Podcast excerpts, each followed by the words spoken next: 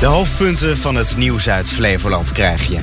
De brandweer is gisteravond tot 7 uur bezig geweest met het nablussen in Rutten. Bij het agrarisch bedrijf De Groene Agri ontstond dinsdag een grote brand. En een man van 37 die een zwaar ongeluk veroorzaakte in Lelystad... is veroordeeld tot 160 uur werkstraf.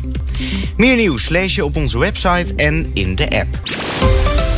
Goedemorgen en welkom bij Flevoland is wakker op deze donderdag 4 januari 2024. Burgemeester Gebben van Dronten roept de inwoners op om na te denken over de toekomst van de gemeente.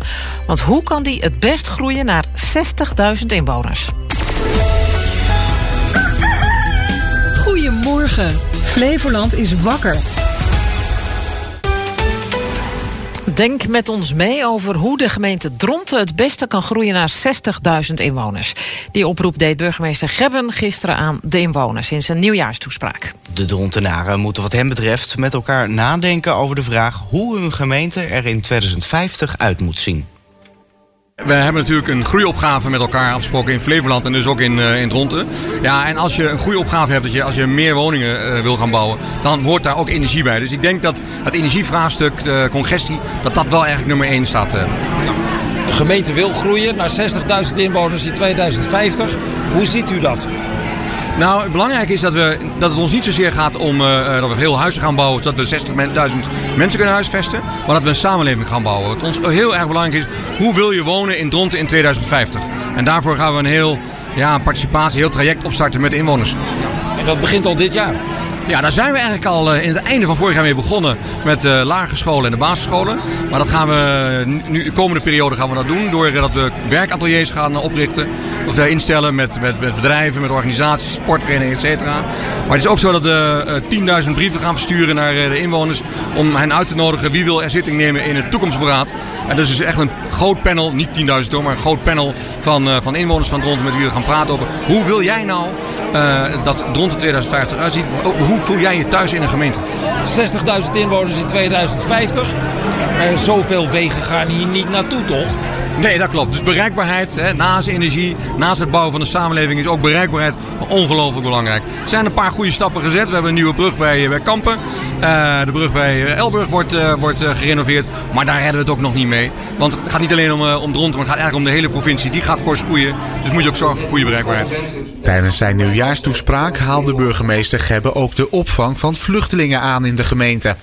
Hij prees de Drontenaren voor hun inzet om mensen een thuis te bieden in de gemeente. Maar Gebbe zei ook dat hij hoopt dat de omstreden spreidingswet binnenkort door de Eerste Kamer komt. Die wet regelt dat gemeenten kunnen worden gedwongen asielzoekers op te vangen. Volgens Gebbe doet Dronten al wat het kan, maar dat geldt niet voor elke gemeente. Kijk, ik ben geen burgemeester van andere gemeenten, maar wij zijn wel een gemeente met lef. Uh, en daar waar wij de ruimte hebben en daar waar wij het kunnen, uh, uh, helpen we en doen we ons uiterste best. En ik geloof wel dat er gemeenten zijn in Nederland die meer zouden kunnen doen dan ze nu doen. Vorig jaar vertelde u op deze plek, er, komen, er komt een opvang bij Walibi. die is dit jaar voor het tweede jaar. komt er ook een derde jaar en een vierde jaar en een vijfde jaar wat u betreft? Uh, dat hangt dus helemaal af. Gaat die spreidingswet er doorkomen? Ja of nee? Als hij er niet doorheen komt en er blijft nood in ons land. Uh, kijk, als de dijken dreigen door te breken, dan moet je zandzakken stapelen. En als mensen buiten moeten slapen, dan moet je iets organiseren met elkaar. Nogmaals, wij hebben hier in Dronten de ruimte en de mogelijkheden. Dan loop ik niet weg. Nog als burgemeester, nog als mens. Nog als burgemeester, nog als mens. Burgemeester Gebben was dat, Jean-Paul Gebben van de gemeente Dronten. Blusrobot Victor speelde een grote rol bij het bestrijden van de brand in Rutten. Hij werd ingezet om het vuur tussen het dak en een koelcel van het agrarisch bedrijf De Groene Agri te blussen. Maar wat is zo'n blusrobot eigenlijk en hoe werkt het? Nou, verslaggever Sam Jones die ging naar Wezepen, dat is in Overijssel. En daar staat die blusrobot. Victor is een kleine blusrobot van amper 1 meter lang die op plekken kan komen die te gevaarlijk zijn voor brandweermensen vanwege de krappe ruimte, hitte of rook. Remco Assink van de brandweer IJsseland is een van de mannen die de blusrobot bedient. Het is een uh, klein apparaatje. Hij past ook gewoon door de, door de deuren uh, van, van een, bedrijfspand of een woning. Dus hij is uh, qua breedte daar speciaal op gemaakt dat we overal naar binnen toe kunnen komen. Daarbij, ja, hij weegt 400, 500 kilo. En we hebben hem achter in de bus staan, zodat we overal snel en makkelijk te plaatsen kunnen komen. Dat merkte ook Dirk R.B., die ook in het robotteam zit en betrokken was bij het blussen van de brand in Rutte. Ja, op een gegeven moment was de, de situatie dermate warm en instabiel geworden binnen dat het, dat het niet meer veilig was voor de, voor de brandweerlieden om binnen te opereren. Maar met Victor, met de, met de blus- en verkenningsrobot die wij hebben, uh, kan je alsnog binnen in het pand uh, actief worden. Want Victor is meer dan een brandblusser. Het is een blus- en verkenningsrobot die vol elektronica zit. Ja, de robot is een, een rupsvoertuig eigenlijk. Dus we hebben een uh, afstandsbediening die radiografisch is. En dan kunnen we hem gewoon op afstand uh, bedienen. Daarbij uh, zitten de camera's rondom. Zowel gewoon beeld als warmtebeeldcamera's. We hebben dan met een tablet kunnen we dus op afstand zien wat we doen met, de robot. We liepen wel tegen een aantal beperkingen aan. Je komt erachter dat een, vriescomplex wat het was. Bestaat uit allemaal vriescellen die dikke, dikke wanden hebben. En ja, de dat is niet een ideale situatie om signalen te ontvangen. De blusrobot heeft het bij de brand prima gedaan. Goede inzet en eigenlijk een hele goede situatie om uh, met Victor een, uh, een bijdrage te kunnen leveren aan het bestrijden van de brand in, uh, in Rutte. Meer dan 1,4 miljoen liter water spoot Victor bij de brand in Rutte. Bij de demonstratie gisteravond op de brandweerkazerne in Wezepen had hij er even geen zin in. Waarom krijgt u nou niet aan de praat? Een vochtprobleem denk ik. Er zal wel ergens een klein lekje zitten. Dat er toch water in is gekomen. Het is een probleem dat zich een keer eerder heeft voorgedaan en dat dus nog opgelost moet worden. En nog een vraag. Waarom heet de blusrobot eigenlijk Victor? Niet met V, maar met F en dan I-K-T-H-O-R? Ja, Vic van brand natuurlijk. En uh, Thor is de, de Noorse god van de bescherming van mensen. Er zit trouwens geen watertank op Victor, maar de blusrobot moet wel aangesloten zijn op een slang. We werken altijd samen met een, uh, een brandweerauto, een tankautospuit. Uh, die, die voedt de robot met, uh, met water. En daar hebben we gisteren ook met een aantal ploegen uit, uit Lemmer, uit Urk, uit Breukelen mooi samen kunnen werken om zowel hun taken als Victor in te, te kunnen zetten. Dirk RB was dat van de brandweer IJsland over de blusrobot Victor. Wat heb je allemaal gemist gisteravond op radio en tv? Uh, ja, in Nieuwsuur ging het over de oorlog in Gaza. In Beirut werd een Hamas-leider gedood. En in Iran waren explosies waarbij zeker 95 doden vielen. Hezbollah-leider Nasrallah waarschuwde Israël... maar verklaart het land niet de oorlog.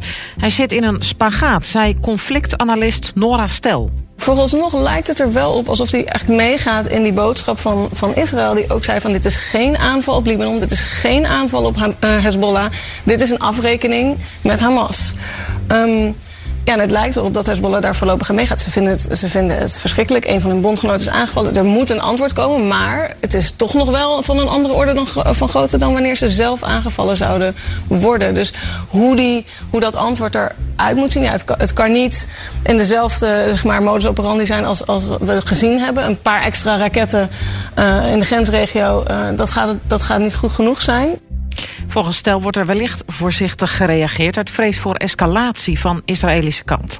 Een paar maanden geleden zaten zowel Hezbollah als Israël... niet op een tweede front te wachten, maar dat lijkt nu anders. Nu lijkt het soms alsof dat vanuit Israëlische zijde verandert. Er is inderdaad die troepenbeweging, daar wordt ook veel meer over gepraat. We gaan misschien toch weer een, een, een, een die zone in Zuid-Libanon... willen we meer onder controle krijgen. Noord-Israël moet uh, volledige veiligheidsgarantie krijgen.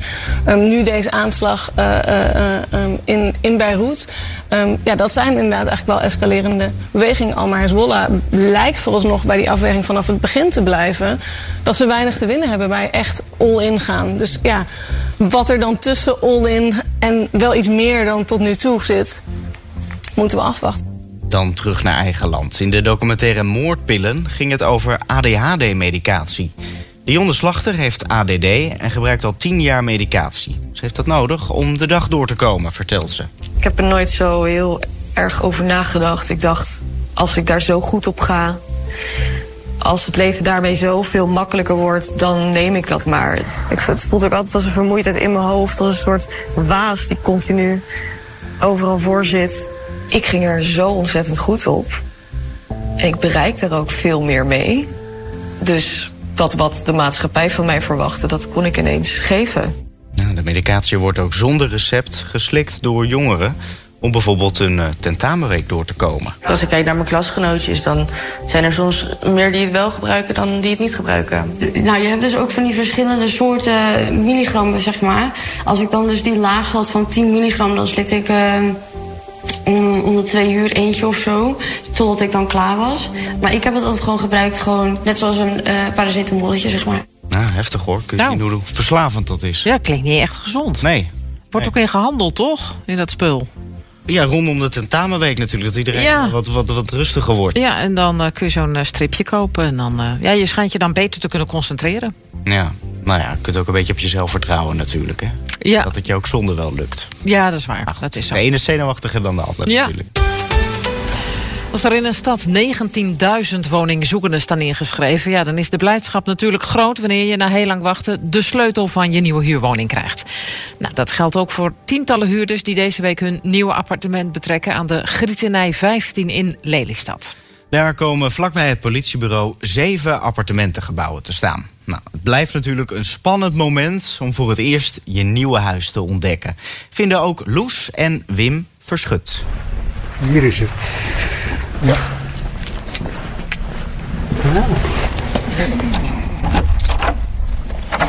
Zo. Nou, welkom in je nieuwe huisje, Loes. Vroeger zou je me eroverheen hebben gedragen. Ja, maar je bent nou te zwaar. Dankjewel. Hé, hey, kijk eens wat licht.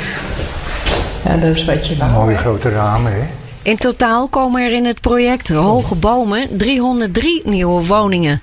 Op de krappe woningmarkt is het voor de nieuwe huurders een opluchting eindelijk de eigen sleutel in ontvangst te kunnen nemen, merkt ook Ronald Gouwenrok van Centrada. Ze waren er heel blij mee. Ze lopen nu door de woning rond. En sommige mensen zijn al druk met, met, met eh, gereedschapkisten aan het lopen, aan het opmeten. En eh, alleen maar blije mensen gezien. En die blije mensen, daar, daar worden wij als Centrada ook weer blij van. Want daar doen we het voor. Nieuwe woningen bouwen. Voor mensen die al heel lang op een woning moeten wachten. U heeft vandaag de sleutel gekregen. Hoe, eh, hoe vindt u het nu dat u hier naar binnen loopt? Ah, dit is fantastisch. Ja. Lekker licht. Nou, Heeft u lang moeten wachten op een, eh, op een ander huis? Vanaf 2008 zijn we lid. En je weet dat na een jaar of 10, 11 kan je ongeveer reageren. En dat hebben we ook gedaan. We hebben de, op de site gezet dat we ook eh, woningzoekende waren.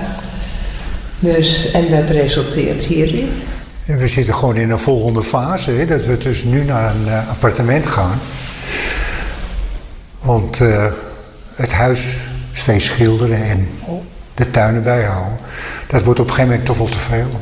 Het vinden van een woning is voor veel mensen een groot probleem. De honderden nieuwe huurappartementen bij het centrum van Lelystad zorgen voor in ieder geval een tijdelijke verlichting van de wachtlijsten, zegt Ronald Gouwenrok van Centrada. We hebben veel woningzoekenden, hè, 19.000. Daarvan zijn er een, groot aantal actief. Anderen zijn wat minder actief.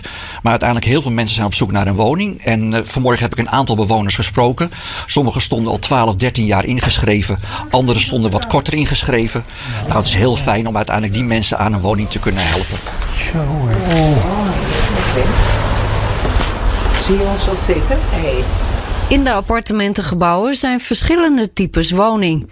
Dit trekt allerlei groepen bewoners aan, waardoor er een mix ontstaat. De oudere familie Verschut is daar blij mee. Ik heb begrepen dat er wel eh, mensen ook met kinderen zijn. Dus, Dus je dat vind ik leuk. in het leven, Ja. niet eh, alleen maar eh, ouderen.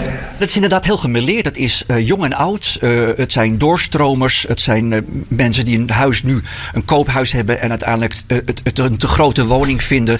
En daarom hebben we inderdaad heel veel verschillende type woningen. Dat, dat eh, eh, verschilt van een studiowoning voor jongeren tot een driekamer appartement voor een, voor een klein gezin van 70, 75, 80 vierkante meter. Dus heel verschillend. Wilde u ook graag in Lelystad blijven juist? Ja, ja, zeker. We hebben pas een achterkleindochter. En eh, niemand die krijgt me hier met een stok vandaan. Echt niet. Ja, onze kinderen wonen hier, dus... eh, Nee, nee, en, en we zijn natuurlijk toch wel helemaal eh Vanaf ingeburgerd, hè? 1975, ja. we waren Dus, eh, op het eh, eerste gedeelte van het Karveel op nummer 15, straat 15. Nou, Daar waren we eigenlijk ook de eerste bewoners. Loes en Wim Verschut. Nieuwe huurders dus in Lelystad. Berichten van buiten deze provincie dan. Er melden zich zoveel mensen bij armoedehulporganisaties, zoals de Voedselbank, dat noodgedwongen wordt gewerkt met wachtlijsten. Geldt inmiddels voor één op de negen organisaties, blijkt uit nieuwe cijfers van het Armoedefonds. De directeur legt uit waardoor dat komt. Mensen kunnen moeilijker rondkomen. Eh, doordat de kosten van het levensonderhoud zijn toegenomen. We horen allemaal de verhalen over de inflatie. En dat zien mensen in, in armoede uh, nou ja, het hardste uh, op zich afkomen. Ja, en het Armoedefonds roept nu de hulp in van de politiek. De Nederlandse bevolking is afgelopen jaar minder hard gegroeid dan het jaar ervoor. Blijkt allemaal uit voorlopige cijfers van het CBS. Er kwamen 140.000 inwoners bij. In 2022 waren er dat nog 221.000. Nou, dat de bevolking minder hard groeide komt omdat de migratie afnam. Vooral uit Oekraïne kwamen minder mensen deze kant op. Het CBS weet waar de mensen nu relatief vaak vandaan komen. Je ziet ook nog steeds uh, relatief grote groepen uit Syrië en Turkije. India is een land waar relatief veel mensen uit uh, komen. Dat zijn met name expats die hier in, bijvoorbeeld in de softwareindustrie komen werken. En ook uit Polen komen relatief grote groepen. Het liedje van heel wat jaren geleden was 15 miljoen mensen. Mhm. Nou, we zitten nu op 17,9 miljoen inwoners. Nou, maar dan qua uh, ritme in je zinnen kan het wel. Hè? 15, 18, 18 miljoen mensen. Dat kan wel. 17,9. Ja, maar ach, dat, dat laatste stukje, dat Ja, lukt ook nog, nog wel. eventjes Voor je hit klaar is, hebben we die Ja, 18. ja. Best een goed idee eigenlijk. Nou, wij gaan eraan schrijven. Even wat inhoud bedenken. En ook uh, inzingen. Iets met polarisatie of zo. Oh ja, dat is ook een goed idee. Maar kun je ook een beetje zingen dan? Het broodje kaas is ook al lang verdwenen. Ik, Ja. Of ik kan zingen? Ja? Ja, fantastisch. Ah, nou, nee, nee, nee, nee, nee. Doe ik de bas. Nee, ik kan helemaal niet zingen. Ik, het, eh, ik heb thuis ook al een verbod. Ja? Ja? Ja. Mag je niet lekker meezingen met Nee. de muziek? Oh, wat Nee. jammer. Dat is helemaal Nou, we zoeken dus nog iemand het wel, om hoor. het, Het eh, om het verschrikkelijk. Ja. Ehm, ik zei het al, hè, door alle regen die is gevallen... is het extra druk, druk bij de rioolbedrijven. Dagelijks moeten medewerkers op pad... om ondergelopen kelders en kruipruimten leeg te pompen. Dan zuigen we de tank vol. Is de tank vol, dan laten we het op het eh, hoofdriool eh, laten we het water weer leeg. Dan wordt eh, de negende vraag. Als jij dadelijk geen wateroverlast meer hebt, dan, eh, dan heb je toch iets goeds gedaan. Het is toch voldoening van ons werk. Ja, volgens mij is dit ergens in Brabant zo te horen. Eh, ook de komende dagen eh, zullen ze nog wel wat druk hebben... want de regen houdt nog even aan, maar het wordt wel kouder. Nou, dat scheelt dan wel. Hopelijk bevriest het dan niet in de Nee, als je dan, nou ja, zij doen het dus direct op het riool. Maar ehm, ik denk dat ik inmiddels, want ik heb een paar weken geleden mijn kruipruimte le- redelijk leeg gepompt. Niet helemaal, maar ik denk dat die, de, nou, er zal wel weer wat in zijn eh, gekomen. Ehm, maar, maar wij doen het dan gewoon op de straat. En dan gaat het natuurlijk ook wel via die putten naar het Ja. riool. Maar ehm, als dat straks gaat bevriezen, dan heb je een mooie ijsbaan voor de deur. Dus Ja. dat is ook niet zo handig. Nee. Ik moet even gaan bedenken hoe ik dat dan moet doen. Een vorm van dienstplicht is hard nodig om het aantal militairen weer op orde te krijgen. Dat zegt Major Schagen van kamp, eh, kamp Holterbroek bij Eibergen in Gelderland is dat. Nu de wereld op verschillende plekken in brand staat, zijn militairen hard nodig. Maar de vacatures zijn moeilijk te vullen, weet Schagen. Als je het mij vraagt, pe- persoonlijk zou ik eh, het liefst de dienstplicht wil, wil, wil- willen, zien. Omdat we dan eh, eh, de jongeren ook wat bieden. Eh, eh, we hebben ze ook nodig. We, hebben- we moeten groeien als krijgsmacht.